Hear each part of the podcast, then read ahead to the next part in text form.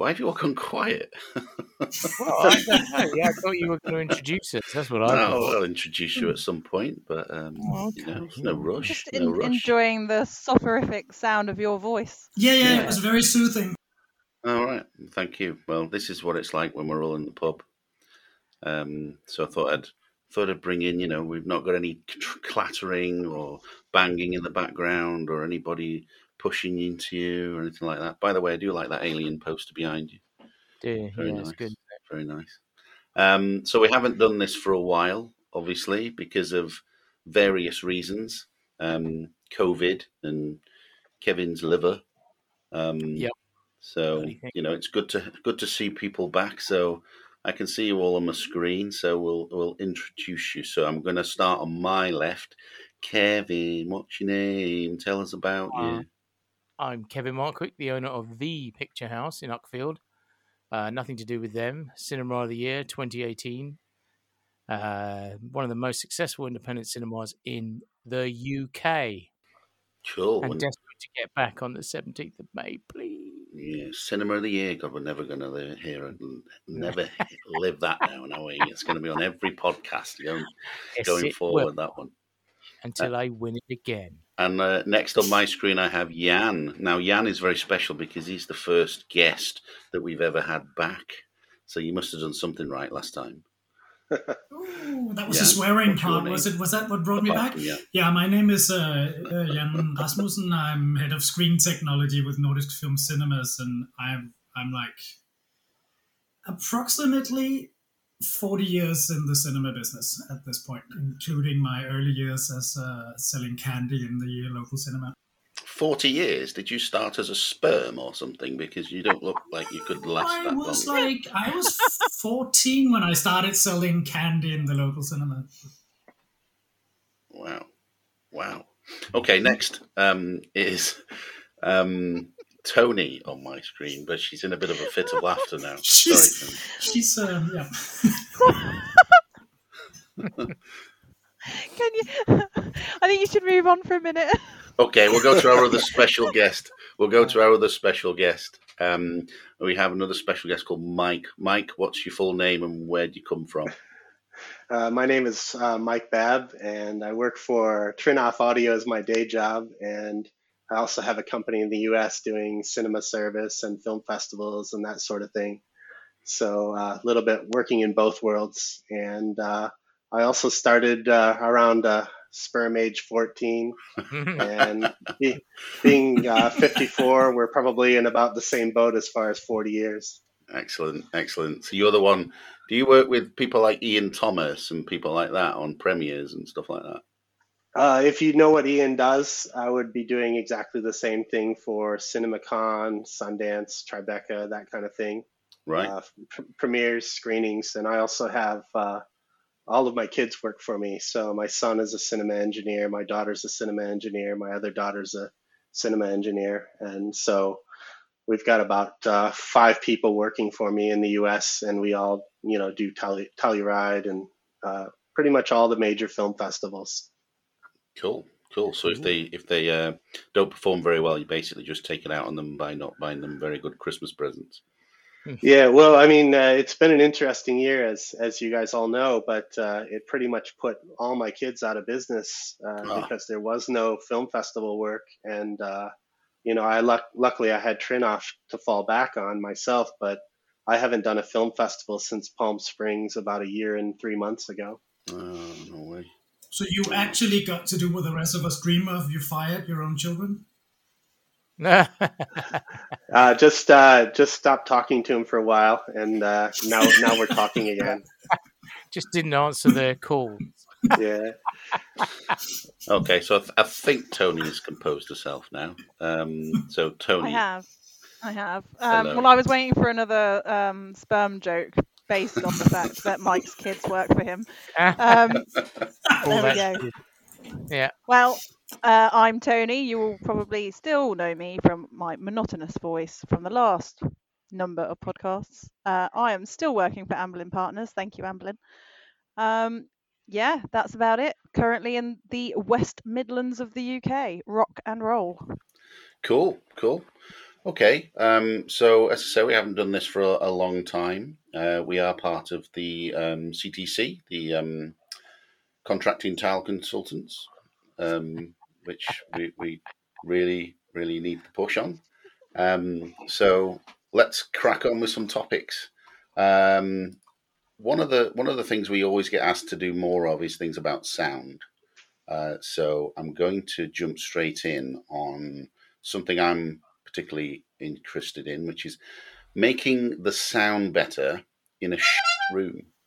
Um, so if we've got a really bad auditorium that's got really hard walls or really, you know, it's not a box, uh, it's kind of different shapes and sizes, and we've got all kind of pillars and things like that, or, you know, anything really that is that, that ruins the acoustics. If you've got um, like a screen with a huge void behind it and things like that, uh, how can we how can we make the sound better in something like that? Uh, and I'm sorry, but obviously I'm going to go to Mike uh, on that one first. Mm. No, I'm I'm I'm I'm looking forward to learning how, how you do it. Well, um, I mean, I have to be a little careful about turning it into an advertisement for the company, so you'll have to uh, give me the well, safe word or something if I go too far. But I mean, it is what I've been doing for the past five years is going around uh, recalibrating rooms. And I would say probably the most important part is just taking into account very precise measurements and the time domain in addition to the frequency domain. So, um, you know, we we basically go into a room, take some good measurements uh, of the arrival time of the speakers. It also affects the aiming of the speakers so that we don't have sound bouncing all around the room. And by time aligning it, we make them all arrive at your ears at the same time. And there's quite a lot of benefits in cleaning up the dialogue with doing this sort of thing. Um, I don't know if anybody on here, maybe Mike, you you may remember we did uh, one of the Odeons, so, mm-hmm. but it wasn't a particularly horrible room. So no. we did make an an improvement in that room according to the people that heard it. Yeah. Uh, but it really was just mostly about time alignment in that room. And so that's kind of uh, what I would recommend. But I would also say to you that uh, you have to take care of the acoustics if you can. If you can do anything, whether it's historically uh, listed or not, there may be some things you can do, like, for example, carpet a stage or hang some drape behind the screen, behind the speakers to absorb some of that sound. And, you know, by doing film festivals, we get a lot of these same problems uh, by doing temporary venues, things like that. So. Cool. So for the uninitiated, particularly our chairman, Um, what do you mean by um, timing?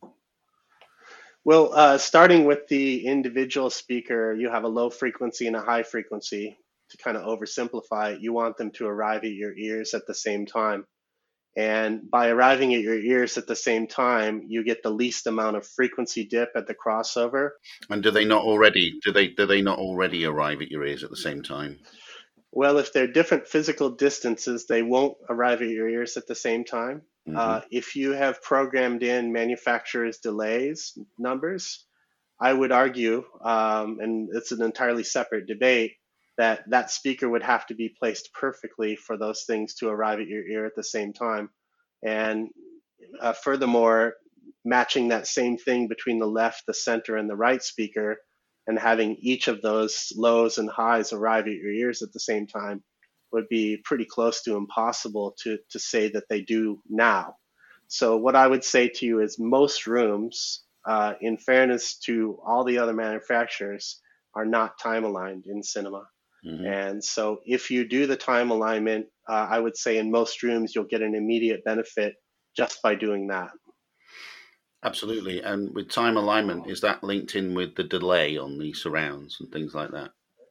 Yeah, well, so you're, you're first uh, delaying uh, either the high or the low frequency to make the individual speaker perfect, mm-hmm. uh, at the reference point, by the way. Uh, and then you're delaying the left, the center, the right, and the subwoofer to make all the screen channels arrive at your ears at the same time. And then you have the four surround zones. Now, normally there's just one global surround delay. but we're actually measuring them individually so that all four surround zones arrive at your ears at the same time. And then we create uh, a global delay to uh, postpone that slightly so that people in the rows behind the reference point are not hearing the surrounds first. Cool. So when when you're, I'm just curious because, you know, if you, I've heard of single mics and multi-mic setups when it comes to EQing. Now, I assume that you're using one mic in the middle of the room to determine whether it's a, a coming at that, pretend the mic's got ears. Well, I suppose it has got ears. Um, but, you know, that is the point that you're saying it needs to hit the mic at the same time. Is that one mic or is that more than one mic? The reference mic is for time alignment, and then we usually have between three and uh, maybe as many as eight mics total for uh, equalization. Uh, we also measure phase and impulse response and do some correction there. And, you know, some of it's special sauce, and I won't get too deeply into it, partly because I don't understand everything that's going on in the algorithms. But the idea is, uh, you know, we've got some really smart R and D guys in Paris that uh, work their magic on the measurements. But one of the most important things in the measurement that we take is we're measuring the speaker at the arrival of the mic, which means the pure sound of the speaker at the microphone. And then we're also measuring what happens after it passes the microphone and bounces off the walls and comes back. And so uh, as an example, when you're talking about a very reverberant room, if you're trying to connect or correct using an R T A, you're measuring the room response, but you're not measuring the direct response. And so you can be thrown off trying to correct things that can't be corrected in the room. And so for us, we use the direct sound as kind of like a control measurement to let us know what's really something we can correct and what's something that we really shouldn't try and can't correct. Can I ask, is this something that um, is going to be most effective in large rooms as opposed to small rooms? I mean, are we talking about, you know, in a small room, you, you how can you can you um, make those kind of adjustments in a small room? Uh, in a small room, it could be even more important because the uh, angles and distances become more exaggerated. But just as importantly, the bass frequencies get, you know, with really long wavelengths, they create a lot of problems and a lot of trouble. Um, I don't know how much anybody would know about Trinnov, but our, our D N A is in high-end home cinema as well. Uh, and, you know, we're talking about like million-dollar theaters, but recently, I can't probably talk about it, unfortunately, but we did a, a demonstration of our processor in a very small room, like a five, five-seat room, and made a significant improvement in that room. And, and the owners clearly heard the difference between what was there before and what was there when we were done. And it was all really time alignment. Hmm. It's okay. I don't mind you talking about it. well, uh, yeah, I think uh, if if I don't uh, wear out my welcome, I'll uh, I'll tell you at a future podcast. I mean, uh, Jan, have you had any experiences with this? I'm I'm sure you have. I know your a lot of your rooms are already very good acoustically, but there must be a few that are a bit weird. Yeah, I mean, I would say that the, if you're talking about a shit room, before putting any money into whatever upgrades or whatever sound equipment you put in, we would normally invest in the acoustics first because money spent on speakers and amplifiers, but if you don't do the acoustics, it's not mm. money spent particularly well because it's there's a limit to how well you can do it if you don't fix the acoustics. I mean, even if it's just like small bafflettes that you put around the front speakers behind the screen, which help a lot. Um, But but other than that, yeah, we have some of these rooms. They're difficult. I mean, a lot of the a lot of the difficulty actually, beyond just doing time alignment and the equalization, is um, getting um, if you have like a, a multiplex with ten different rooms and two or three of them are like these really small, difficult rooms with hard surfaces, or it's it might be very long and narrow, which is super difficult to do. Then one of the things that becomes really troublesome is loudness because it's super difficult to to automate and and schedule uh, a sound level that is uniform between all the rooms because these smaller, more difficult rooms behave differently when it comes to loudness. Um, so that's that's one of the things that we've struggled with, and we usually actually sort of do like an, a subjective decision on it when we do the um, when we do the levels after the equalization. Say, okay, we're gonna like it's not going to be eighty-five dB, it's going to be maybe eighty-four or eighty-three and a half, because that way subjectively it sounds the same level as in the bigger room next to it. So that helps when you do the automation in a multiplex, uh, that, that you, if you have a level on a movie or a trailer or whatever, it, it fits in all the rooms as well as possible. Uh, we have um, we have a lot of data set but, um, processes that we bought back almost ten years ago now, I guess. So those uh, use the, the direct live uh, auto E Q system, and that's been quite good, actually. Uh, I mean, particularly for, for, for, for those rooms that are not easy to do, it, the result is often very, very good. Particularly for for um, for I mean for the dialogue, because that, that becomes very clear and relaxed and natural when you use that. So that's that's certainly one way of solving it. But I guess it's also about choosing the right speakers for the room. I mean, because it's you you want things to be proportionally right. Um, if you have a room that's difficult, you don't want to put in speakers or, or equipment that's a little bit underpowered or a little bit. That's not big enough, because then you have to stress the equipment, and that stresses the sound you get in the room as well. So you kind of need to be careful with what you put into it. Hmm. That was going to be a question of mine, is what, I mean, just talking in broad terms, what are the differences we're going to hear with an accurately time aligned theater that we wouldn't in one that isn't? You know, are we talking dialogue? Are we talking about tighter bass? Are we talking about better separation? What what what is it that it that it does for us? I would say dialogue clarity is probably the thing that we get most often complimented on. Mm-hmm. Uh, in addition, uh, like when things pan across the screen, if the arrival time of the screen channels is the same, when things pan across the screen, you'll get a much smoother pan. Uh, you'll get more impact, like if there's an explosion or a gunshot from the screen, all of the speakers and subwoofer working at the same time, you'll get that impact, but just as importantly, it'll go away at the same time. So it's a more precise bass, it's more precise impact. And also, you know, with time aligning the surrounds, especially in the middle of the auditorium, you get a much more immersive feeling because the surrounds are all working together in arrival time. And so you can actually get the perception that they're maybe a little louder than you're used to, even though you measured them there at eighty-two dB. Hmm. Mm-hmm. I think one thing so, I, when the room is done really well in, in that, sorry, is that that um, that you get a sense of of the screen speakers being um, more separated. You get a sense of the room being more th- uh, three-dimensional when you're listening to the to the front speakers, because otherwise, if they if they're not time aligned right, it sounds like one speaker behind the screen. You do not get yeah. sort of the, the breadth of the uh, of the sound image unless they're time aligned correctly. Yeah, one thing. Uh, I mean, I did some averaging at one point, and uh, I'm averaged that the screen speakers, uh, the center channel is on average about two feet closer to the center reference point than the left and right on average across like twenty-five rooms that I measured. Now, curved screen will change that somewhat, but generally that's what I found. And that means that the center channel speaker is going to arrive at your ears before the left and the right. And so, especially if the subwoofer is in the center of the room as well, the whole mix can sound center heavy, but Jan is completely correct. What happens is you get the sensation that the screen just got wider. And yeah. also if you're doing it right, the speakers themselves will disappear and you'll hear things between the left and center or between the center and the right. Or you can even hear them moving across the wall from the left to the left surround in spaces where there are no speakers. And so, you know, I mean, I, I'm a big fan of, uh, you know, the earlier datasat stuff is what I was installing before I came to work for Trinnov and became familiar with that equipment. And it's quite good equipment. And, you know, what I would also say is, you know, you have the skill of the engineer as one factor. You have the quality of the equipment as another factor. You have the acoustics of the room as another factor. And if you want a really well-done room, you have to get them all right.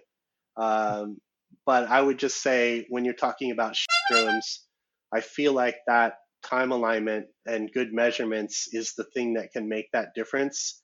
A good engineer can also bring it up, lift it up a little bit, but neither the good engineer nor the equipment can fix the acoustics of a room. They just can't. Mm-hmm. Yeah.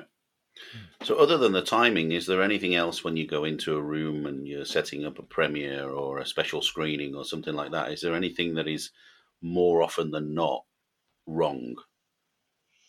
Uh, I mean, you name it, we find stuff wrong all over the place. Uh, speakers not working, amplifiers not working. You know, if, if it's a room that does premieres, like, you know, in Leicester Square, they'll be dialed in pretty tight. But for example, a film festival, I can not name the venue, but we'll have like eight screens at a venue for a certain film festival. And every year we go in, we find a list of forty problems that we have to fix in three days before the film festival starts. And ultimately that cinema is relying on our company to come in and do their yearly maintenance. And sure enough, it happens. But, you know, I would say in general, maintenance is not being done well enough for cinemas. And uh, it's it's really it's really going to show uh, as we move forward out of COVID. We really need to give people a reason to come back. And if people come back and find that it's not as good as what they've been experiencing in their homes, we're all in trouble. And it doesn't matter what company you work for or what cinema you work for. Uh, you know, it's it's a it's a global problem. Yeah, no, I, I completely agree with that, although there is a question around what do people have in their homes um, as well. So depends on how rich your friends are. Yeah, if we can, if we can make our cinemas uh, as good as a sound bar, you know, we'll be uh, we'll be cooking with gas, won't we?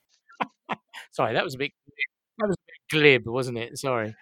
I have a four meter square room with a, a lot of really good equipment you might imagine I get a good price on. So I'm pretty happy with my sound, but I have to say this, uh, there's nothing that compares to a, a commercial cinema that's done right. Um, if you go into commercial cinema, it's a matter of big, uh, big screen, big subwoofers, uh, you know, big space that's being filled. And, and, you know, from a technical point of view, there's still no comparison, no matter how well you do at home.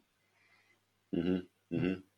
So what you're basically saying is get it properly equalized and properly set up in the first place and keep it maintained as best as you possibly can. Yeah, if you meet all the specs of what cinema is supposed to be, uh, you're going to impress your guests. Yeah. And you can take it to the next level with something like Atmos or three D or some of those things, an L E D cinema screen. But ultimately, what I feel is if the movie's good, you shouldn't be thinking about whether it's an Atmos presentation or whether it's an L E D cinema screen. You should forget about the technology. You should be able to enjoy the film. That's what my dad taught me. Yeah. Our job, uh, yeah, our job is to be invisible. That's yeah. our job. No one should notice that we're there. Yeah. Yeah, that's, I mean, the biggest thing we can uh, hear at a film festival is not a single you know, compliment or complaint, just an audience that's very happy. And the technical people don't get any credit, but they don't get any blame. And that's because they did it right. Mm-hmm. That's a film festival, which is more, more often than not set in a cinema environment. Are you, do you struggle sometimes when you're doing things like CinemaCon or anything like that, where it's not in a normal cinema environment and you have to create a cinema environment? Uh, well, I mean, we move a lot of equipment, um, you know, a lot of temporary venues, and, you know, it's always the, the goal is always the specs. Uh, you know, quite often we'll have somebody from Dolby in the bigger, bigger film festivals, and their expectations are always the same as what they would have in a, in a poor room. Now, obviously, you, um, you certainly uh, will have some variables that you have to accommodate for. If you have a projector that's not hitting fourteen foot Lamberts and you can't swap it before the show, then, you know, maybe that's what you have to live with. But the goal is to have the right equipment in, the right sound system in to achieve all the proper levels of light and sound and make it as good as you can possibly make it. But not necessarily, the goal isn't to make it louder or brighter. It's, it's to hit the specs because the filmmakers make their films to those specs. Mm. Have you ever done that auditorium in Barcelona where they do Cine Europe? I did do it one year. I worked with Ian, and I was mostly doing the projection and the operation, calibration, that kind of thing. Uh, the colonic guys are, are mainly hands-on with that. Um, I don't remember what year it was, was, maybe twenty fifteen or something like that. And I do CinemaCon every year, about maybe twelve years in a row now. Uh, it's it's kind of a completely different animal, Barcelona versus uh CinemaCon, uh, but the goal is the same, really. It's just that I get a headache from most of the presentations in that room in, in Barcelona because it, it gets super aggressive. Yeah, well, what I will tell you about that is the trailers, um, it's not going to surprise anybody, are mixed differently than the feature films. And yeah. mostly at shows like that, you're watching uh, trailers and uh, they're trying to get your attention, to put it bluntly. Yeah, so but some, some of the feature like... films are quite loud and, and harsh. Yeah, they're mixed yeah, impact. Not, but it's it's all... Uh, I was going to say, do they not give you a trailer that's kind of mixed properly, unlike the ones that go out to cinemas? I mean, we have to put on, you know, we have three sound settings. We have adverts, trailers, feature, you know, because you can't run a trailer at full performance volume because all their hair would, you know, all their wigs would come off and be stuck on the back wall. Or their teeth. Yeah, I mean, in in my opinion, whether it's CinemaCon, Cine Europe, or anywhere else, the the features usually have a better baseline mix than than the trailers. And if anything, the trailers tend to be a little bit aggressive in sound levels and frequency. And usually they're trying to shake the hell out of the room with a subwoofer as well. Mm-hmm. So, you know, it's it's just a different thing. They've got two or three minutes of your time, and they're going to try and uh, keep your attention by uh, so slap. Go ahead. Would it be true then that they, they the, the trailers and things are compressed like that because they know buggers like me turn it down? So they keep trying to compress them so that they sound sound louder. Uh, you guys must have had this discussion in the past, I would imagine. But oh. the idea is, you know, the, the Dolby guy comes in and calibrates it for seven, and then oh, the cinema owner, then the cinema owner turns it down to five or six because their guests complain because the trailers are too loud, and then the trailer guys know it's going to be turned down to four or five, so they mix them a little bit hotter, and it's just that that cycle where everybody in the entire industry knows the trailers are too loud. It's not news to anybody. It would be surprised if you heard one that was okay. And, you know, it's just, uh, it's an it's ongoing problem. We, we, we did a test on that some years back because for the Norwegian Cinema Conference, both Julian Pinn and I did some stuff about loudness in cinema. And we, so we took a number of, of trailers that we had on the T M Ss in Denmark and we ran them through uh, measurements to find out what E Q levels they came out at. And interestingly, actually, the ones that were generally mixed too high were the European ones. The American ones were actually all of them within the specifications uh, currently set for the E Q settings. Most of them would still be too loud because of the, yeah. uh, the nature of the trailer, but the European ones were actually worse, and that's because the European sound editors at one point said, oh, it's it's, it's terrible, because the Americans are always so much louder and nobody gives attention to our movies, and they just kept cranking up the European movies, uh, movie trailers, which is like really annoying. Um, but, but this is one of my pet peeves. Everybody that, I mean, most people, either you have a T M S or you're running single screen. If you're running single screen, this shouldn't be an issue. If you're running a T M S, it shouldn't be an issue either. You can program the sound level for every single trailer you play back.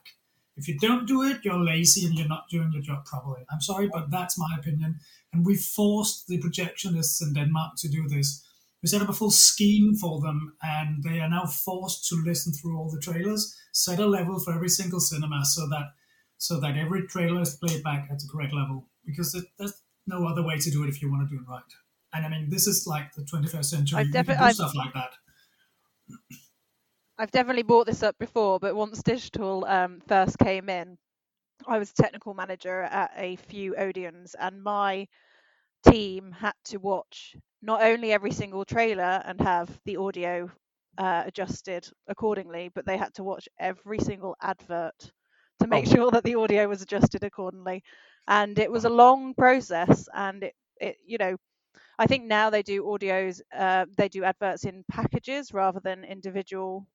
Mm. Um, at individual assets, so it's it, you can't do it that way anymore so much for the adverts, but um, yeah, it was very time consuming, and I think that with all of the challenges that are going on amongst many sites across the world uh, with staff shortages and just general not a lot of money, you know, your your sites clearly still continue to do this, which is great, but I don't think everyone has the resource to um, to do that, so you do have, you know, just a standard five point oh for your trailers or whatever.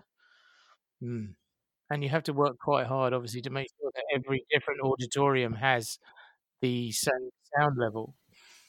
But that's the whole point of it. That's that's I mean. that's what we worked very hard over for the past few years, to make sure that subjectively the experience of the sound level is, is uniform throughout the cinemas. So it's a centralized centralized job done. It doesn't. It's one guy doing spending one hour a week on the new trailers coming in, programming the levels, and they're all set and it's all good to go. It's it's not that time consuming actually. It's just about doing it right, really.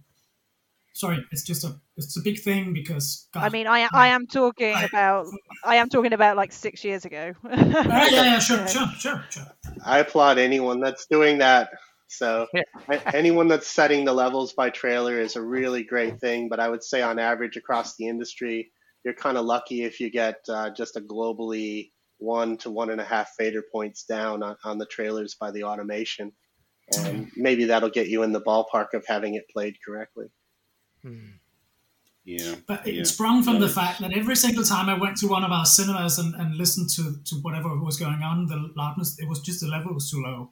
I just hate going to the movie when the level is too low. I just it was just so infuriating. So we did this to make sure that we did not play everything back at too low a level, because it was just like the lowest common denominator that set the level. But that's an interesting thing, isn't it? Because there's there's a level that you can hear, but it's still too low. Mm-hmm. And then there's a you know that used to be a frustration for me as I was you know growing up and dealing with other projectionists. I'd say I'd, I'm going back to Westar Valve Amp days here, so forgive me. But you know I'd say I'd say um, I'd say to the projectionist, it's not loud enough, and he'd say, well, it's on six. And I'd go, it's not the point. It's still not loud enough. And yeah. There's that a lot of I've, I've noticed in a lot of cinemas of big chains. Sorry, everyone, uh, of not not not represented here. Um, definitely not represented here. Um, where it technically is, you're able to hear it, but as soon as someone coughs or rustles a sweet paper, it, it completely obliterates the sound. So the only way that that works is if everyone sits absolutely still and it's absolutely quiet, which is so frustrating. Sorry, I well, sort of rambling luckily, on there a bit. Luckily now, no one's allowed to cough in the cinema, so that's no. fine. no, no, no, it's it's completely shut down. We did we did actually an interesting test. I'm sorry if I'm rambling. You just have to cut me off if I'm rambling. But we did an interesting test because the, the cinema managers in our chains kept complaining and saying the loud is it is too loud. Everything is too loud. So and so did the projectionists at one point, because they got the complaints back from the cinema managers. So we did this thing where I did a, like a training course for people. We talked to them about how sound works, um, and explained about surround channels, all that stuff. Then we did we took a trailer that was the uh, uh, Bohemian Rhapsody trailer. We played it back at level four or something like that, um, and then afterwards we played it back at level six or six and a half.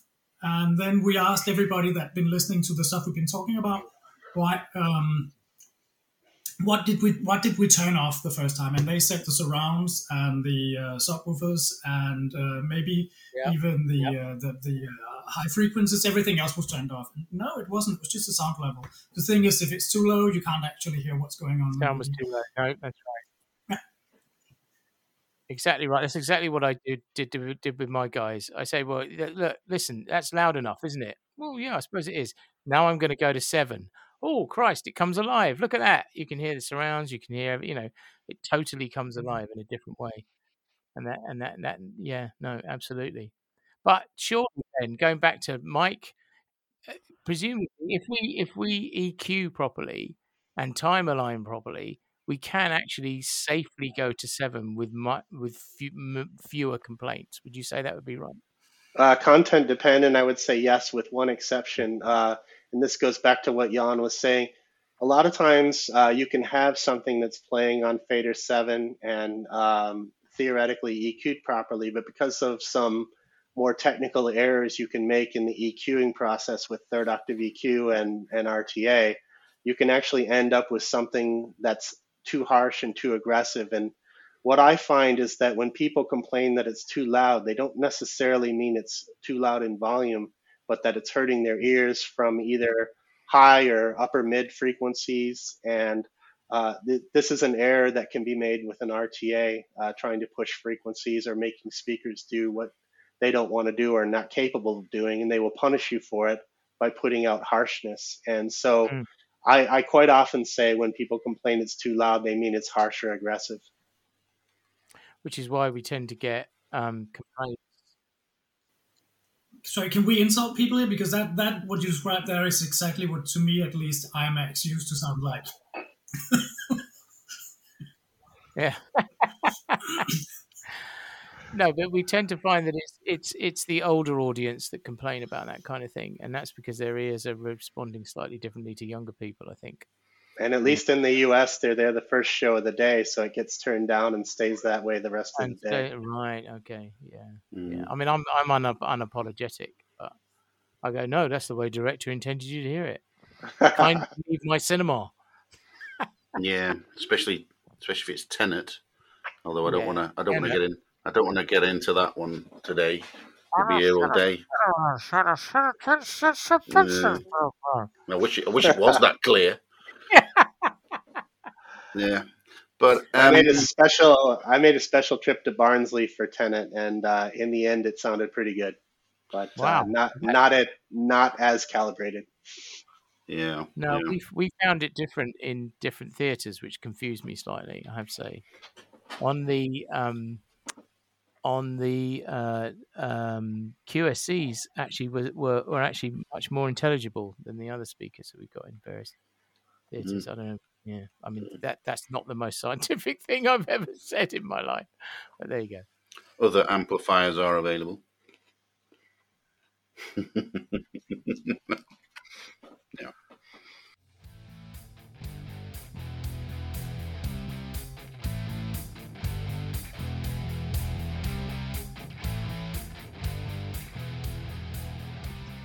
Um, one question that annoys me, um, sometimes I'll go into a cinema, not a premiere or a special screening or anything like that, and I'll go in and I'll say, this doesn't sound that great, and I'll go in, I'll find out that they've done an auto E Q, um, and it's um, very, very basic, and, you know, it just sounds really poor, not, not, not like crazy, you know, a layman would complain poor, but you know it should sound a lot better than it does.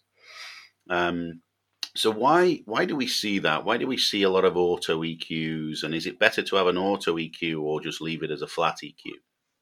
I would leave it flat. And I would also say that, I mean, auto E Q is a time-saving thing. So if you don't have time to do it right, then maybe you don't want it right at all.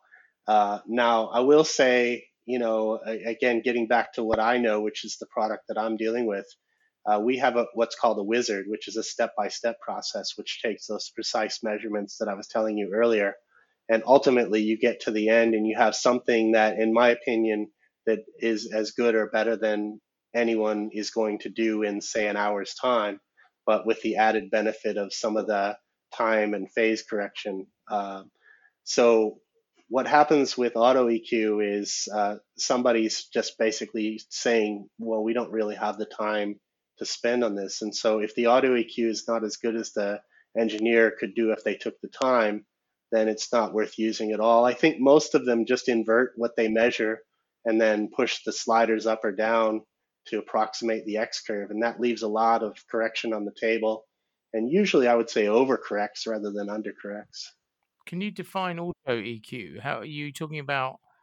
Are you talking about a re, an E Q within the equipment in the rack that's doing it automatically, or are you talking about just going into a room with a bit of kit that automatically E Qs it?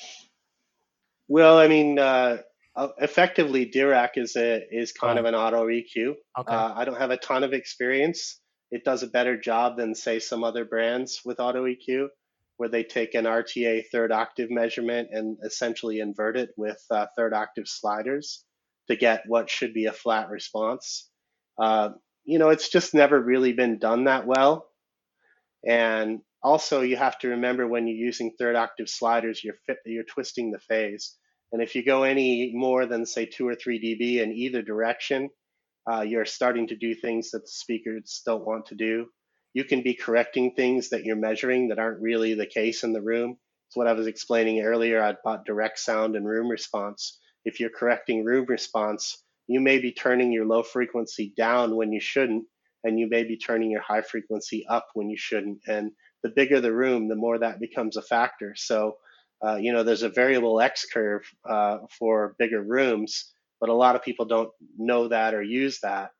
And so ultimately they end up t- turning up the high frequency and making the problem that I was explaining earlier about it being harsh or aggressive, and also turning down their low frequency when they really shouldn't. Yeah. So if you're in a rush and you, you've not got the time, it's best it's best to just leave it flat rather than do it as an auto E Q. Uh, well, I would say if you don't have the time to do it right, then maybe you shouldn't be opening your cinema. But uh, uh, I mean, well, that's that's my, my honest opinion is uh, if you don't, I mean, you know, it's like, uh, you know, popping the popcorn half the way and serving kernels. You know, I, I mean, what? What's the point, really, if you're not going to do it right? No, but sometimes it's, I mean, we all remember occasionally we used to have to run a show in bypass, you know, just to get you through a show because, you know, there was a problem. So, yeah. you know, at the end of the day, end of the day, the show must go on whether you've got time to do an E Q or not. Um, yeah. So I'm just trying to, trying to determine, you know, whether people should leave it flat or try and auto E Q and what, what in your opinion, is the is the best one, knowing that both are not good. I would I would personally not use uh, auto E Q as we do it in the past. Uh, Dirac, for example, takes a little more time, uh, and it maybe is going to do a better job than another type of auto E Q. But if you don't have time to do a, a traditional E Q, you probably don't have time to do a Dirac E Q either. Uh, now, I can tell you from personal experience, I've done On opening day, I've done seven calibrations in seven rooms on opening day because the screens went up the, the morning of opening day. Uh, so I have knocked it out in, in less than an hour a room. But if if people didn't give me an hour a room, what I might do is I might go through with an R, or with an S P L meter and just set the levels and listen to something. And if I had the time to make a few extra tweaks, I might do that. But I think... Uh, Traditionally, the stuff that I've seen in the past, you're probably doing more harm than good uh, trying to uh, let that happen with a single mic and auto E Q. Amen. Amen. Now, for just to say, we are not at all, we are not advocating doing um, any form of auto or flat E Q. We, we're talking in emergency scenarios. Right. So, yeah, because I don't see any scenario where we use it, actually. Hopefully not. But uh, Dolby is using uh, auto E Q uh, in, in Dolby Atmos. That's a very expensive uh, auto E Q system you buy when you get uh, Dolby Atmos. Um, but they also do phase correction and all kinds, or you're supposed to do phase correction and all kinds of other things and, and time alignment when you do it. But they do use uh, um, auto um, E Q in the um, Dolby Atmos process. Yeah, I think uh, I did the training on that like when it first came out six or seven years ago before I worked with Trinnov, so I don't have enough more recent information. But uh, I've heard time-aligned Atmos systems that sounded beautiful, um, and I've heard some really good ones, and I've heard some that didn't sound quite as good. And you know, it's it's really it's a matter of consistency and time. Uh, if you've got a full day to do any room, then it should sound beautiful when you're done. There's no excuse for it. If what uh, Mike is saying, where you just have an emergency situation, I'll give you an example. We were on a cruise ship setting up for a film festival, and we got the room basically put together about an hour before showtime and about thirty minutes before doors. And we just set the levels um, with an with a S P L meter and a guy behind the screen just adjusting the amps. We didn't even touch the processor at all. And then we listened to it and we went back the next morning and tweaked it. But it actually didn't sound so much better when we got done tweaking it than what we did by ear in fifteen minutes. So, you know, I was working with a friend of mine who's got a really, really good ear, and we trust each other to get it done in, in a fifteen minute span. And you're going to get pretty close with, with, you know, his ear and uh, me on the controls, you know, talking. So. That was going to be one of my points, is that, you know, I can be sitting next to somebody and they think, oh, that sounds great. And I'm thinking, ooh, I don't like the sound of that at all. So there is an element of um, subjectivity, or or can we not allow for subjectivity when we're EQing a room? Well, you shouldn't really in a way, but uh, if you look at any document, you have to start with the specs, and then all of the documents say use your ears, listen to it. But, uh, I mean, I can't tell you how many engineers I've seen do an E Q to the X-curve and walk away without listening to it. Um, and that's more in the commercial cinemas, not in the film festivals. That would never happen. But uh, I know multiplexes where somebody goes through and do, does a twenty plex, and you could ask how it sounded, and they don't know because they didn't listen. Yeah, yeah. Okay, we're going to pause there because I need a pee.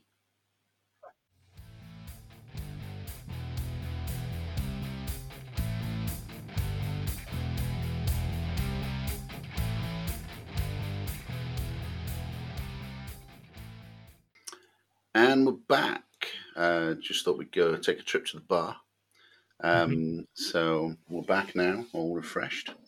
Um, so let's go on to the next topic. Um, we've done sound mostly to death, but I'm sure we'll come back to it because there's always something good to say. Um, Was that a joke? To yeah. death? To death. No, I said to death. I'm not from London. I say death. Yeah. um, okay, so the next one's called Coming Back to Life.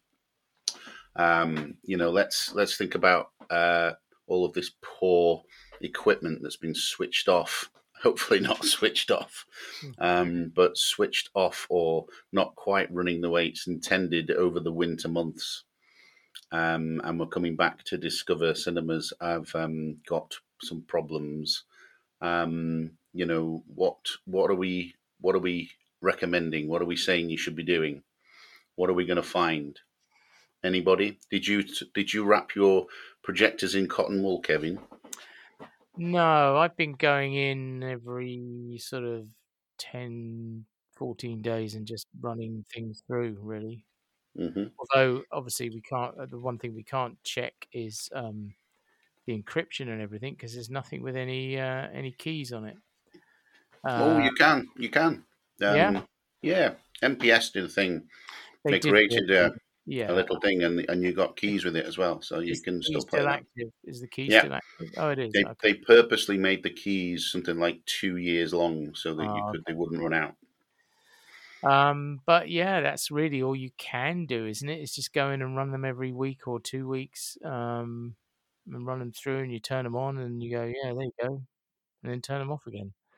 Um, it's the rest of the building, actually, that probably suffers more. I mean, I turned a tap on in the kiosk the other day and brown sludge came out. You know, it's it's not just it's not just the projectors or the sound. It's the whole damn building needs to be go around and flush the loos. Was it like a scene out of the money pit? Yeah, you know, because it, buildings do not like not being used. They just yeah. don't like it. Um, but in terms of projection equipment, I'm not sure what else I can do other than warm it up every so often and then go back every couple of weeks. Don't know what else to suggest to people, really. I mean, clean everything, you know, dust everything. Um, I'm assuming you're doing the same, Mike. I don't know. Are you? Are you? Have you got a program of going in and running stuff, you know, for the local local people running? Yeah, it? yeah. I mean, we've been asking managers that have been going in, you know, the regional managers that have been going on periodically to, you know, switch things on, make sure things are working. But hmm. you're bound to inevitably get some that are not quite the same when you go back in.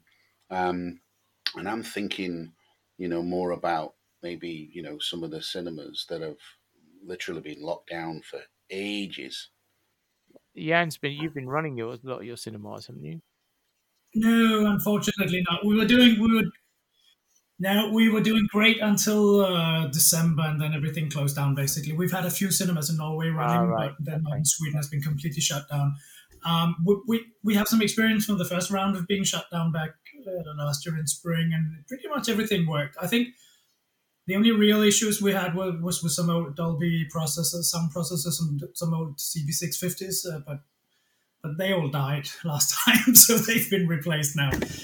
I, I, I'm not super worried. Um, you're right about the building maintenance, because I've been to a couple of our cinemas, and the uh, the restrooms do not smell the way they used to. Someone needs to go take a look at them before we open up again, because uh, nothing has been used, and everything has been still for a very long time in those buildings. Um, but we've had like H V A C has been run sometimes as a test, and so is the equipment. I think we're okay. I'm not so worried. Yeah, I do. I do worry for some of the cinemas, some of the older cinemas that, you know, if you think about um, some of the very old cinemas that have got very high top box projection rooms that are effectively just a shed on a roof, Um, you know, if if those have been left like that over the winter and they've not been attended to with any T L C, then they're, they're really going to suffer uh, when when we come back to switch them on. So, um, you know, um, we, we've had a couple of occasions where, you know, we've encountered something we didn't really like. Uh, not too many, uh, thankfully, but, you know, we, we're okay because we've been we've been open. Uh, we've been open, we've been closed, we've been open, we've been closed. Uh, but there are some out there that have decided that they, for whatever reason, uh, they didn't want to open at all. Um, and I do worry about those because, you know, if they've not been in and checking and leaving things on, which, you know, it's it's it's hard, um, then they're, they're going to come back to a lot of projectors, servers, sound processors, everything, Uh, with condensation and, you know, rust and all sorts. Um, and the thing is as well, if they come in and they go, right, we're here now, and we just switch everything on while everything's wet, um, then they're gonna they're gonna have a hell of a time because it's gonna everything's gonna start sparking and um, you know, blowing up. And I do I do worry about it. I don't know if. I- I don't know if other people's minds work this way, perhaps not, but as soon as you said that, turning them on while they're still damp, I just thought of mobile phones and making sure you put it in a gri- in a in a box of rice. Maybe we should just put a lot of rice in all of the yeah, just throw a load of rice in all the projection room, yeah. yeah. But the other thing that I was thinking about, again, bringing the tone away from anything technological, was the fact that all of these cinemas have been closed for so long. What about the poor, poor mice? They've had no food. Yeah. That's true. Pest control. Pest control are going to be taking a beating here. mm. We did have some very diabetic mice at one point, but we uh, we did get rid of them at the end. They lived on Smarties and popcorn.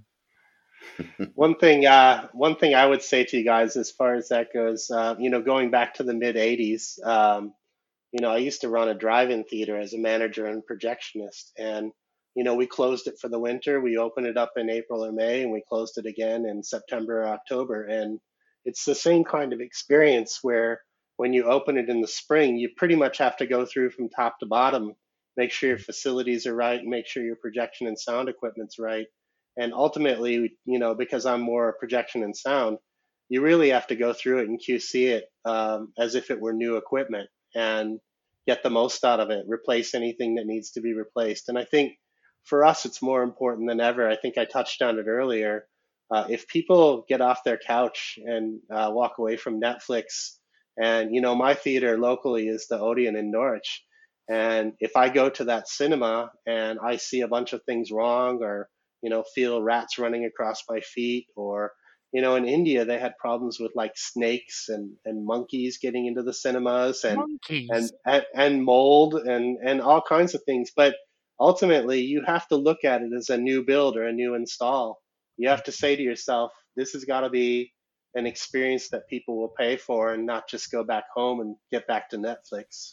Mm. Yeah, yeah, no, exactly. I think I'd, I think I'd pay for a rerun of Indiana Jones if there were monkeys and snakes in real life. I feel like that would be a really good immersive experience. Why did it have to be snakes? Yeah. I have to say, I went in the other day and I couldn't find where the oil reservoir was in my digital projector anywhere. I mean, I can there, show you. It's right a... above the light. Yeah, right above the light engine. Just pour it in the top. You know, little and often. Please don't do that, kids. Anyone listening, don't do little that. Little and often. Little and often. What about things like screens? You know, will screens start to sag and, you know, lose their tension and things like that? I mean, should we be checking more than just the electrical elements? But the wow. screen will, will screen will start, they will do that anyway. I mean, that's just something that happens over time. That doesn't, I mean, unless the temperature varies a lot in the room, that shouldn't be an issue. But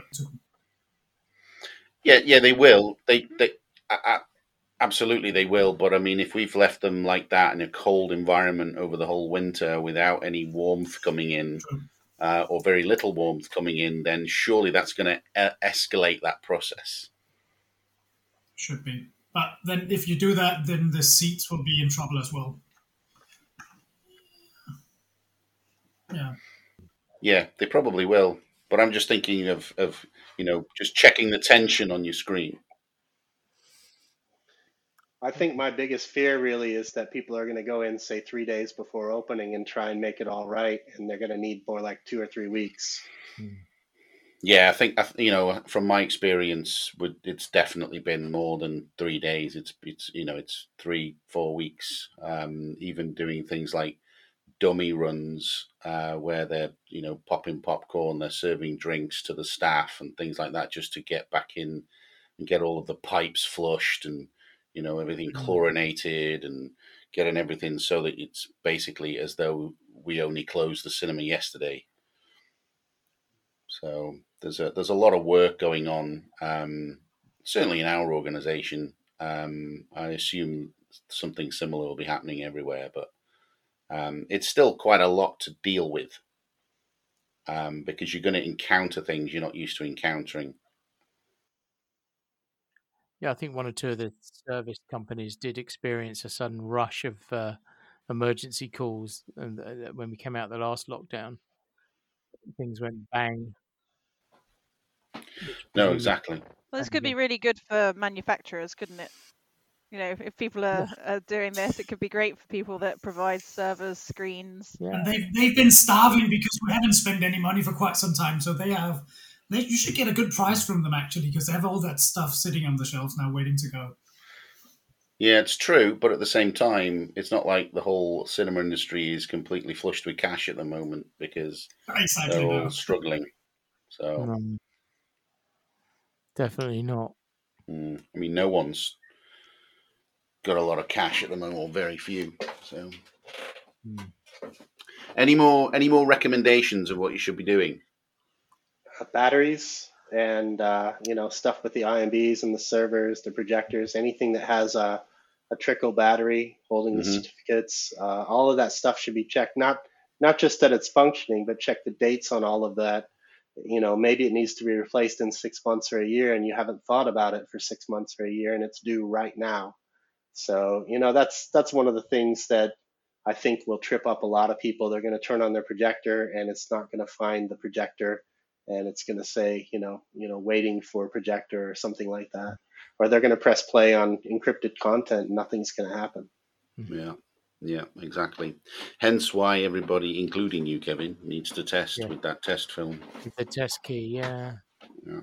Yeah. I think that if you still have if you still have content um, that's encrypted on your server, I think that if you go to most distributors and say, look, do you mind if we use your content for an hour? They'll probably give you a K D M if you ask nicely. Yeah, I believe. Yeah, M P S are plugged into one or two of them, I think. Hmm. I mean, at the end of the day, it's in all of our interests for this content to be playing properly. So, so post COVID, um, you know, something that Jan was discussing at the UNIC days, uh, which really struck a chord with me. Um, was how do we keep the aging equipment operational, and how do we how do we move away from the strategy of replacing all of our equipment as soon as we can to how do we keep this equipment going for as long as we can? Um, mm-hmm. You know, because it's it's important that you know that we we haven't got a bottomless pit of money to just start replacing all of this aging old equipment um, that really we want to start changing. Uh, so how how do we do it? Jan, what, what was your learnings from the UNIC day? Did anybody have any answers, or was mm. it a question of, I don't know. I think some good points came up in the discussion with the, uh, that, that was a discussion with Baku and Christian N E C. Um, some good points came up about spare parts that I wasn't aware about, uh, that that some of the, um, so some of the spare parts that were built for the projectors that are now ten years old were based on circuitry that's no longer available from whatever supplier they used back then, which means that some spare parts may actually run out before we're done with using the projectors. Um, yeah. So that's definitely so, one thing that we need to be uh, be aware of. Yeah, so I, I heard that, and my immediate thought process was, well, was that not considered when we when we made that equipment? I say we as an industry rather than picking on anybody in particular. Um, Did we did we not consider that, you know, when we were making the equipment ten years ago or eleven years ago, whenever it was? Because I seem to remember something in the D C I agreement that said that this equipment was needed and made it made to last uh, because of we were, we were replacing thirty-five millimeter equipment at the time, which obviously had a long life. Um, and the big there was a big worry uh, in the early days of um, replacing for digital equipment that was effectively going to become like your mobile phone, which is you use it for a few years and then you throw it away and buy a new one.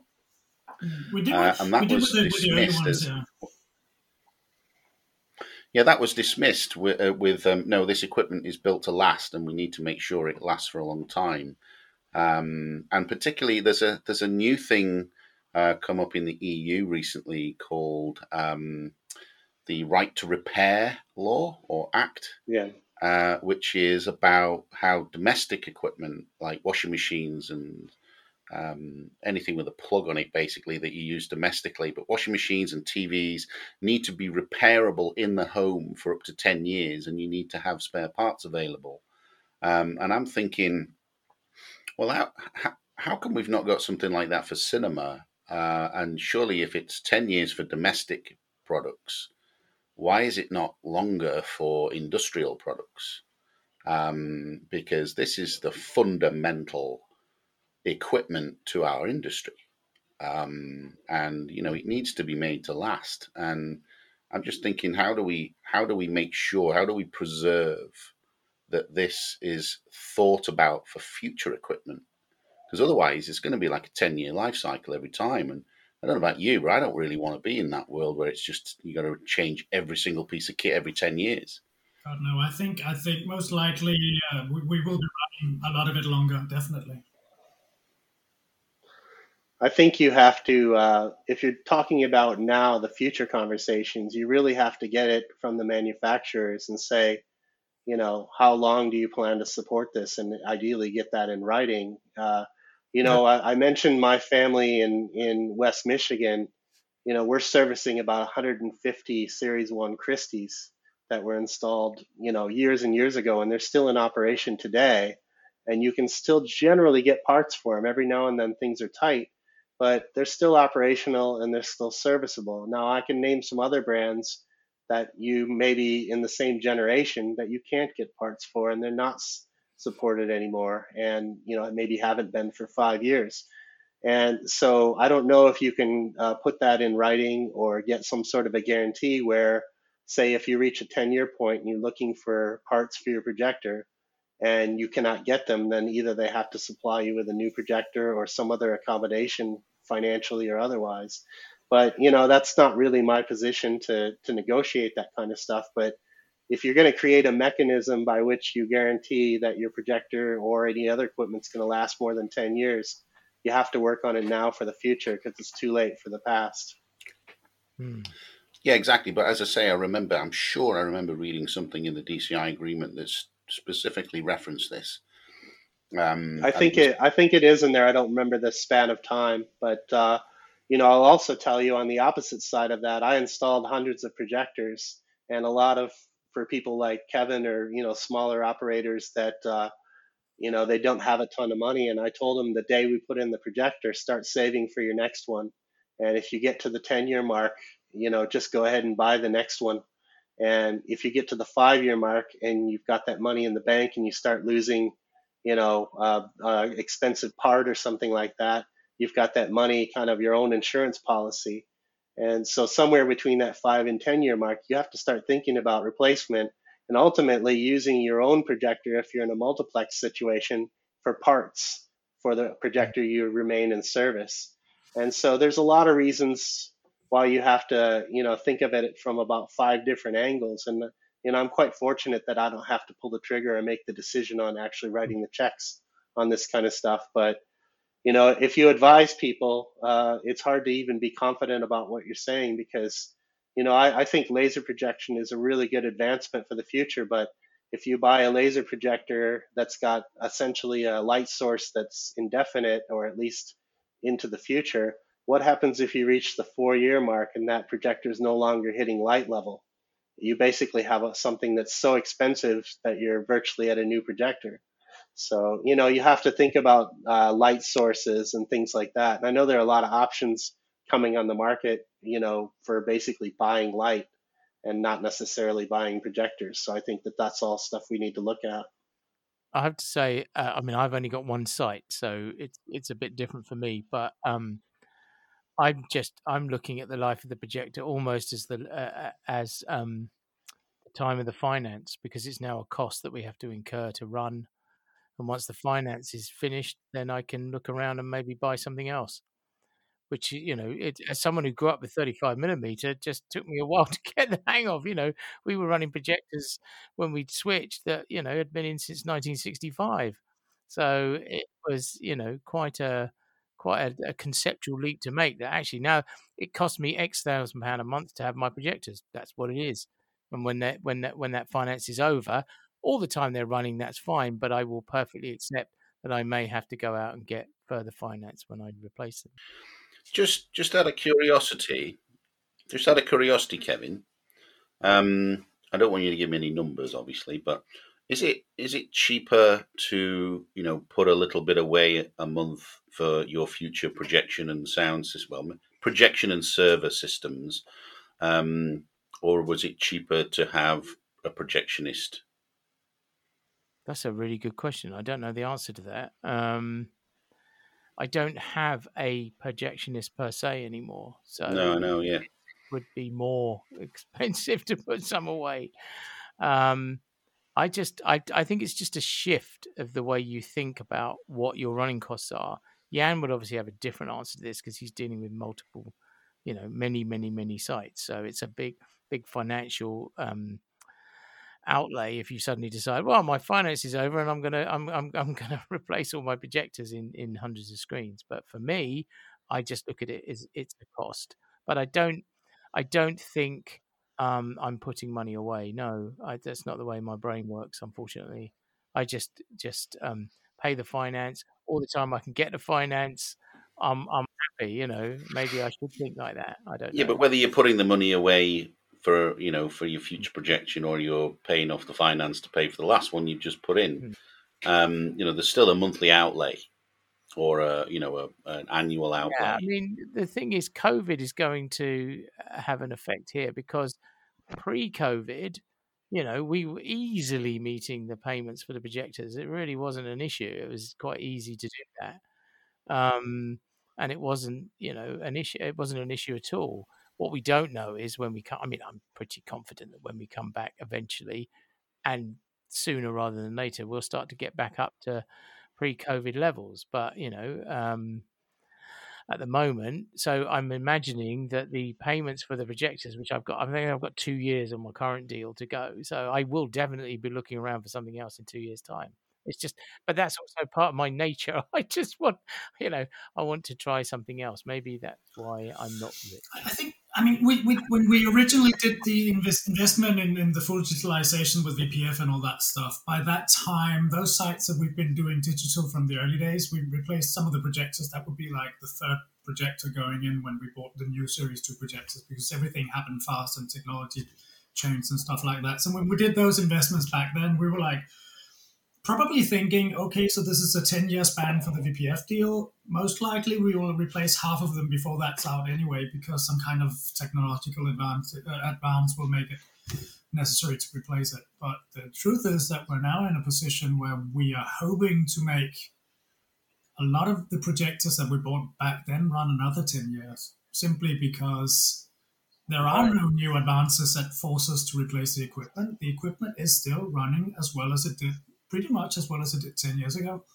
Um, and we can keep them alive. I mean, it's only when when the uh, manufacturers do this thing where they where they where they um, set an end of life date on a product and stop supporting it, because that's an issue, because then you are running out of spare parts and you are running out of support. But it's only if the manufacturers actually set these end of life dates. Otherwise, I really don't see an issue. Most of these projectors will keep running. They're not. That, it, it's pretty much like thirty-five. They're not. It's ten years later. They're still as good as they were when they bought them. It's it's okay.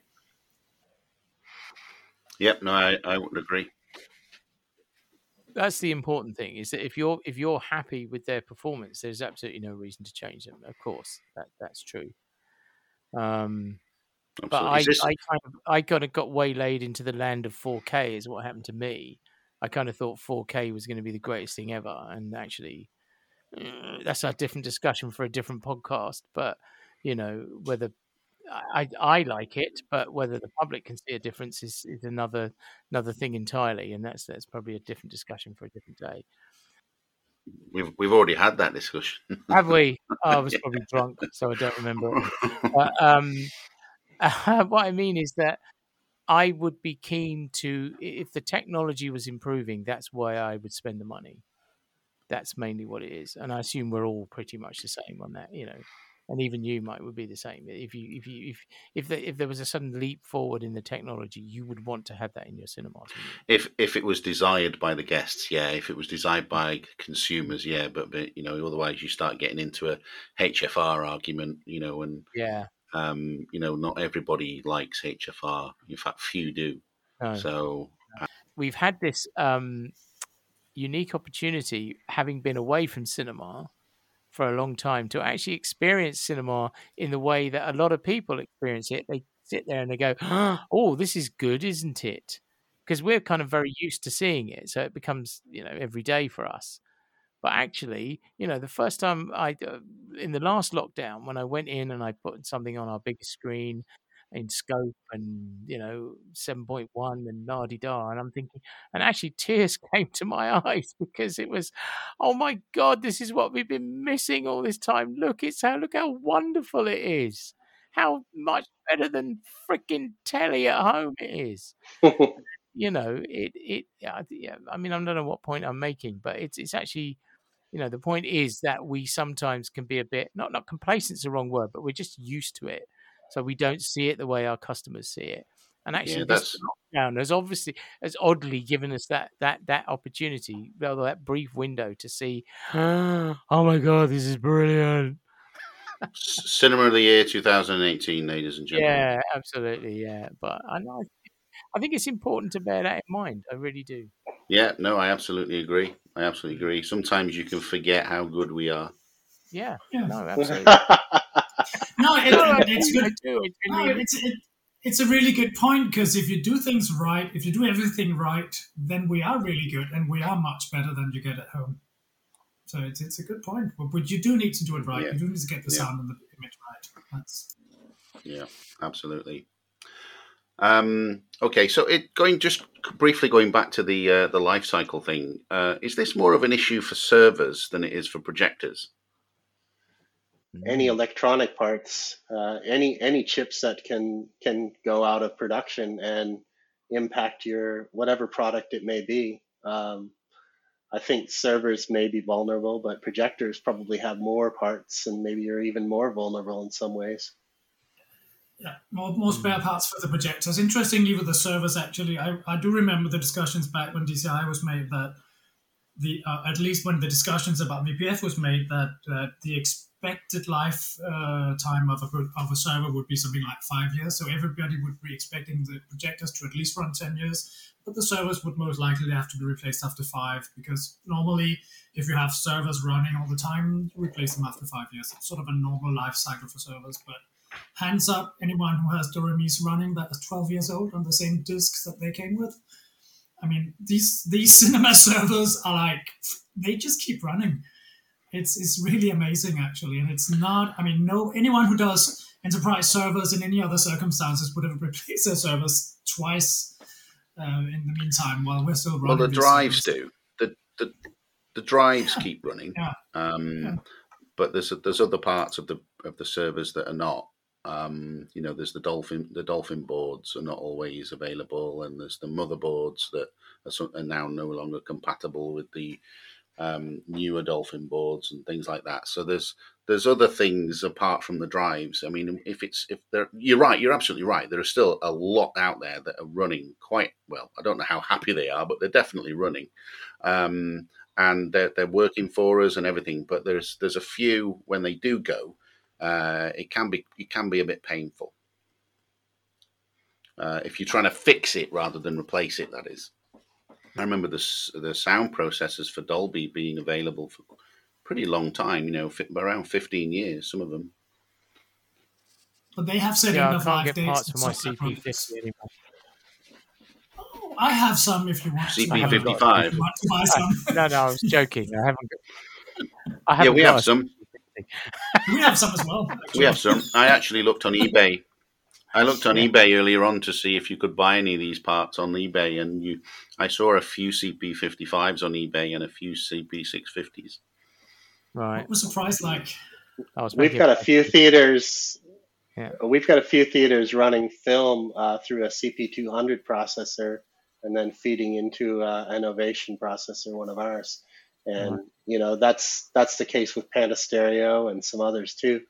Uh, you know, it's you can't count some of these companies out as far as well-designed equipment lasting for many years. And in the film days, if you told somebody you were buying something that was going to be no good in five years, you would have got laughed out of the building. Absolutely, yeah, yeah, yeah absolutely. Hence, hence my agree. bad joke about still running some C P fifties, which I'm not. I'm, I'm old enough. I, I, am I the am I the only person here that's run a C P fifty? Obviously not. Oh, I've no, installed no, no, them before. No. Right. yeah. I've worked on a C P forty-five and a fifty-five and a sixty-five, right. not not a fifty. Yeah, well, they were kind of the first integrated processor, weren't they? Yeah. yeah. I didn't uh, I didn't mention it, but I used to work for what you guys know as Showcase in the United States, and we had two C P two hundreds and a bunch of C P fifty-fives in a ten-screen theater. And that was our gear from the day we opened till the day the bulldozers got it. So. Wow. I'm almost scared to ask what you refer to them as.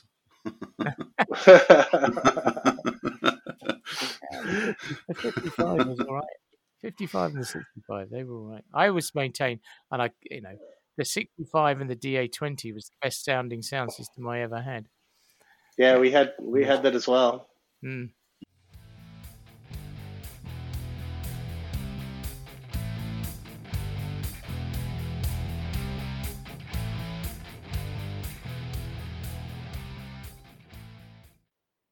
Cool. Okay. Well, we're going to go on now. Um, we're going to go on to uh, something else. Uh, why not? Is there a genuine future for esports in the cinema of tomorrow? I can see some grimaces already. I would say it's really, really silly not to be open to that idea. As a millennial, Ooh. um, that. You know, I feel like it is, if you look at millennials and Gen Z right now, the way that we've been brought up and the things that we, um, you know, especially as children, um, the, the focus is very much away from going outside and playing until the lights come on. Um, and now people play against each other online, and the internet has made that available. And that is, uh, there was actually an article not long ago in the U K press that said that children playing games against their friends on their devices, they saw that as exercise, uh, which I thought was absolutely insane. That's but hilarious. If that is your main way of socializing, then so be it. Um, so I think that although it might not be favorable to many people currently in the industry, I think it would be silly and basically throwing your money down the toilet if you did not entertain the idea yeah. of having esports in your cinema. Something you really have to consider, though, when you talk about that is uh, equipment obsolescence. Um, you know, you have to make the right decisions, or else you'll have a bunch of unused equipment. So you really have to have some people that are deeply into it to tell you what to buy, how to implement it, and also give you a schedule of, you know, when the next game comes along or the next console comes along, you have to be ready to reinvest everything you've invested in the first place to replace it all. But are we not talking about watching watching people play rather than actually actively playing? I, I was going down the, the line of both, because right. I think it can be quite a locally driven experience uh, whereby you can tailor it to the environment in which you're in. So if you have, uh, say you live in a small town and they all want to do a FIFA tournament, or you know, or it, it allows uh, like local content and local people to come through into those arenas. Okay. Um, and it gives them a bit more of a voice. One game. Um, so, no, no, but I am, though. I, I, very, very good. Me. But, it, it, you know, and, and luckily, uh, uh, to Mike uh, Babb's point, um, luckily the Asian territories are already ahead of us on this, so we can kind of take some knowledge from them as to what they're using, how they're set up, and how they deal with it. I know that Cinepacks are massive in esports, um, so, you know, it's quite nice not being the first, isn't it, in that respect? There are definitely going to be business models out there uh, if you if you want to copy people. I can share our experiences for the past three or four years of doing esports, because we've been doing it uh, in different ways and in different venues and different models over the past three years, trying to experiment to find a way that works uh, the best possible. So there are some upsides and there are some downsides to doing esports and cinema. The upsides are that if you get the right events as a viewing party, uh, and if you set it up correctly, if have, if you have all the technical stuff in place to make it work properly, you get an amazing event that, that fortunately often takes place at night when you're not showing anything anyway, because a lot of the competitions are taking place elsewhere in the world. Uh, at least for Europeans, that works that way. That, that's a very good solution. You will sell a lot of Coca-Cola and, and, and a lot of Red Bull um, at these events, and you will have an incredible atmosphere in the room. You, you can have, we have had like nine hundred people for some of the Counter-Strike or whatever else of these tournaments that we've been showing in cinemas. That's that's the upside. There is a price to it. So the equipment has to be okay. We invested in a lot of super high-end gaming P Cs to be able to do this, to be able to get the quality right when you're doing it, because there's no compromise on quality here, because the, the guys going to these events have the perfect equipment at home, and if you're not doing it right, they're not coming back. It's not happening again. The downside to this is, is a lot about the business. Um, it's the whole esport business is very disorganized, and the organizers of the different running competitions are f- ranging from super professional like E S L to very, very unprofessional in the other end of the spectrum, and you never really know what you get.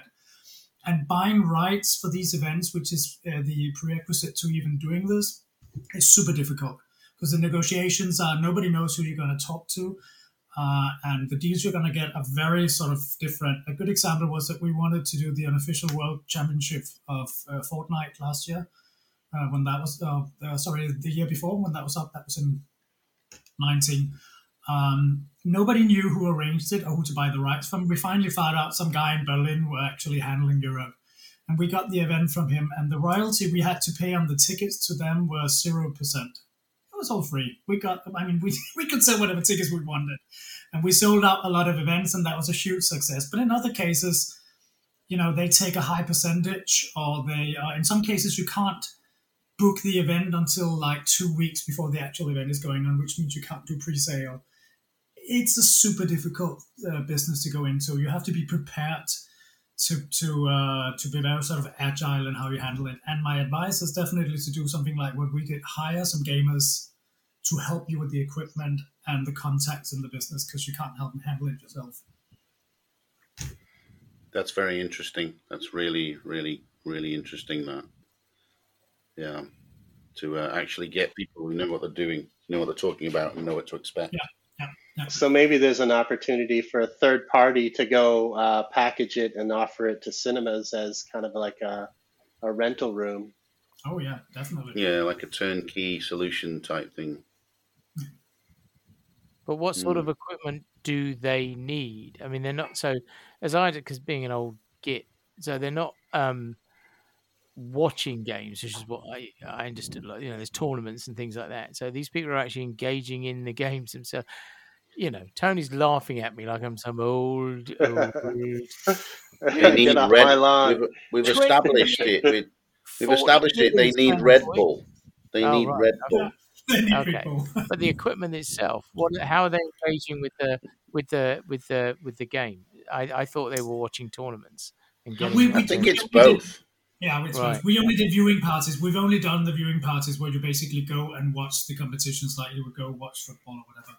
Um, we haven't done things where people actually play in the cinema. Right. Yeah, and that, and I think that's that's the because I thought, what? Why would you go and watch someone play a game? But, oh, you know, they I, will. I, no, I know. I yeah, know. That's because you're too. You're you're not of the age. No, I know. You're not. I know. Of the I was age. That's what I'm going to say. I, I spoke to my lad who's you know fifteen, and he and he was saying, you know, of course I'd go and watch it. I said, but why would you not just play it? And he said, well, why don't you just go and play football? Why do you watch football? That's a good answer. And and I just and I just shut up straight away. Well, especially if it's Liverpool, yeah. No, I, well, God, God, I knew that was going to come up. uh, yeah, no, I mean, yeah, anything we can do, really. Take umbrage to that Liverpool comment. Sorry, sorry. Sorry, I'm really. a Brighton fan. We're we're fighting for our lives at the bottom of the table. But there you yeah, go. You'll be all right. Yeah, I I think just to add to the point um, of why I think it's personally a good idea to embrace um, is that it also like you you can watch the professionals and hear the professionals speaking and. You can feel close to them and you can feel close to other people that are watching the same event internationally. And I think I think it's different to like a football match where everyone is watching it internationally. I, I'm not sure why, but I just I feel like uh, you would feel closer to the people that were involved in it if you were like in this dark room with other like-minded mm-hmm. folk as opposed to watching it, you know, a football game in a pub or whatever. For me, it just... You know, if I was watching Tony Hawk play Tony Hawk's Pro Skater, that's how old I am. Um, I, I would just be so excited about that. And mm. I, I don't know. I just think it's such a good idea. And I really, really hope that this the disorganisation of it all that Jan said, which I had no idea about, I just hope that that is a teething issue. And I hope that they come to some sort of, you know, sensible way of dealing with this. Um, because I think it's a missed opportunity for both cinema exhibition who might well not want to choose to show studio content mm-hmm. in the coming years for various reasons um so I think it would be a real shame for them, but also the esports um you know it's a perfect opportunity for esports to also expand and grow and have premium um ticket you know revenues as well as, as well as the cinemas themselves. Yeah, so I think it's Good a point.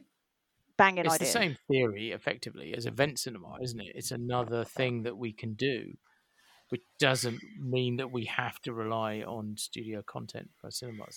Yeah. Um, can I just ask a question, though? Is it not always on at two o'clock in the morning? It varies. It varies very much depending not on... Not always. Depends where you are in the world, doesn't it? Yeah. And it depends on where the competition is. A lot of the big, uh, like, especially the Counter-Strike Go, a lot of the big competitions are in Europe, Sweden, Poland, uh, different places. So that would be the same...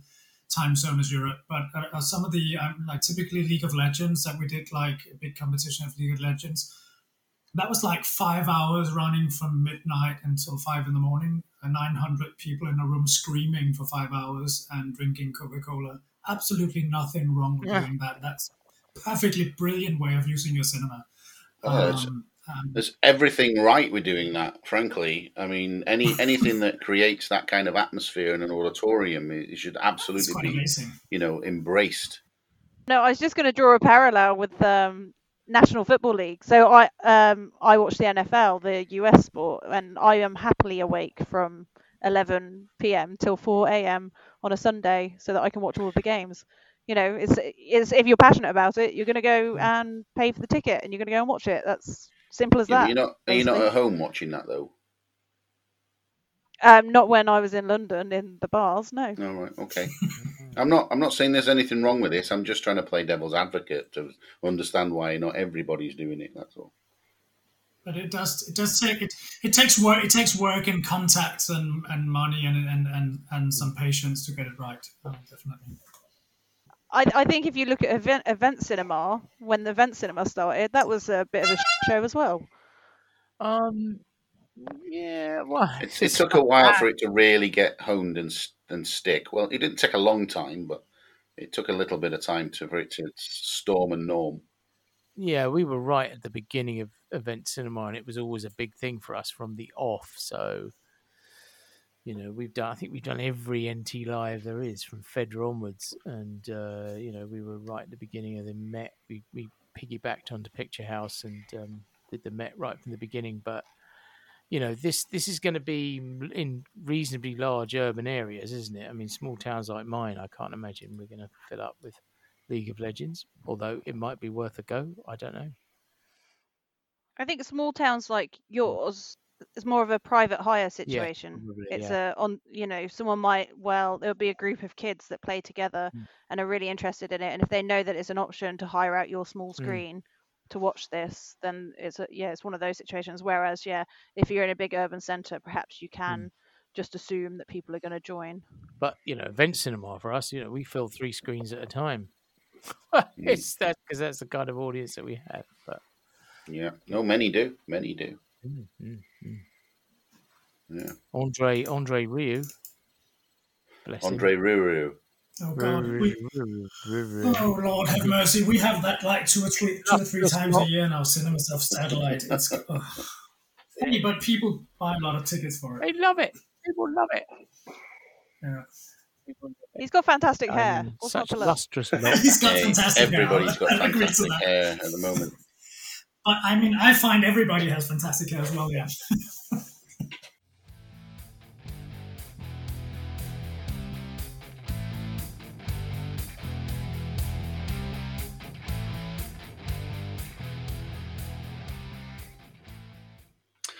so, so um, this is Last Orders. Um, we are, uh, we've reached the end, or near the end.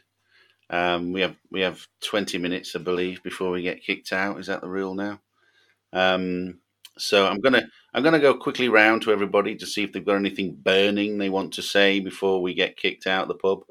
Um, so I'm gonna I'm gonna start in reverse order. So um, Tony's on my right. So I'll start with Tony. Anything? I have nothing for you. No, nothing, nothing at all. Okay, and then I go over to Mike.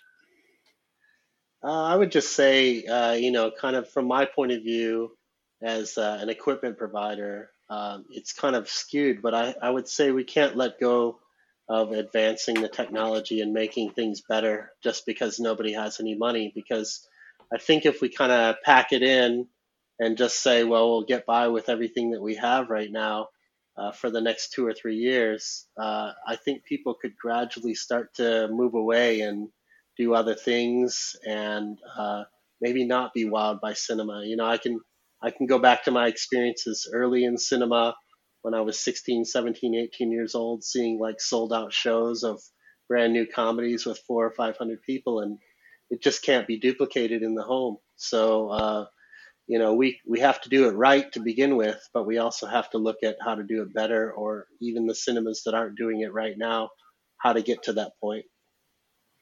Absolutely. Mm. Absolutely. Mm. Yeah. Jan, you're next on my list. Anything? Mm. That's a bit intimidating, I, I have to, to say. You're next, man. It's like, you're next. Who do you want to, who do you want to trash? What do you want to do here? I'm coming after you. I would okay. So here's here's here's one. Your side note, Your Next was a brilliant film. It is. It is. Here, here's a pet peeve. One, Jan, you I have would like, Sorry, mate. I, I know. Cool. I would like. I would like for the people that mix. Uh, I would like the sound mixers to be a bit more aggressive and creative when they're doing immersive sound. I'm tired of investing money in in Dolby Atmos cinemas and and, and immersive sound and getting. Um, unadventurous sound mixes for a lot of movies that would have been more interesting if the sound had been mixed more creatively. And it's all down to the fact that they do it because they have to, and they don't they don't have enough time and enough money to do it right. But if they don't want to do it right, then why should we pay to do it right in the cinema? For God's sakes, come on, let let, let people know that we, we did some advances here, we did some investments in, in, in a sound system that gives people a little bit more, or actually a lot more if you do it right, then come out and, and use it properly so we actually give people a better experience at the cinema. I'm not saying that it, that's the only way to give people a better experience, but it is something that we try to do, and it's something we invest in. So so stop stop making it. It's like three D in the beginning. It was great when they came up with the first three D titles, and then everybody got complacent and started doing posts on three D, and it just ended up killing three D.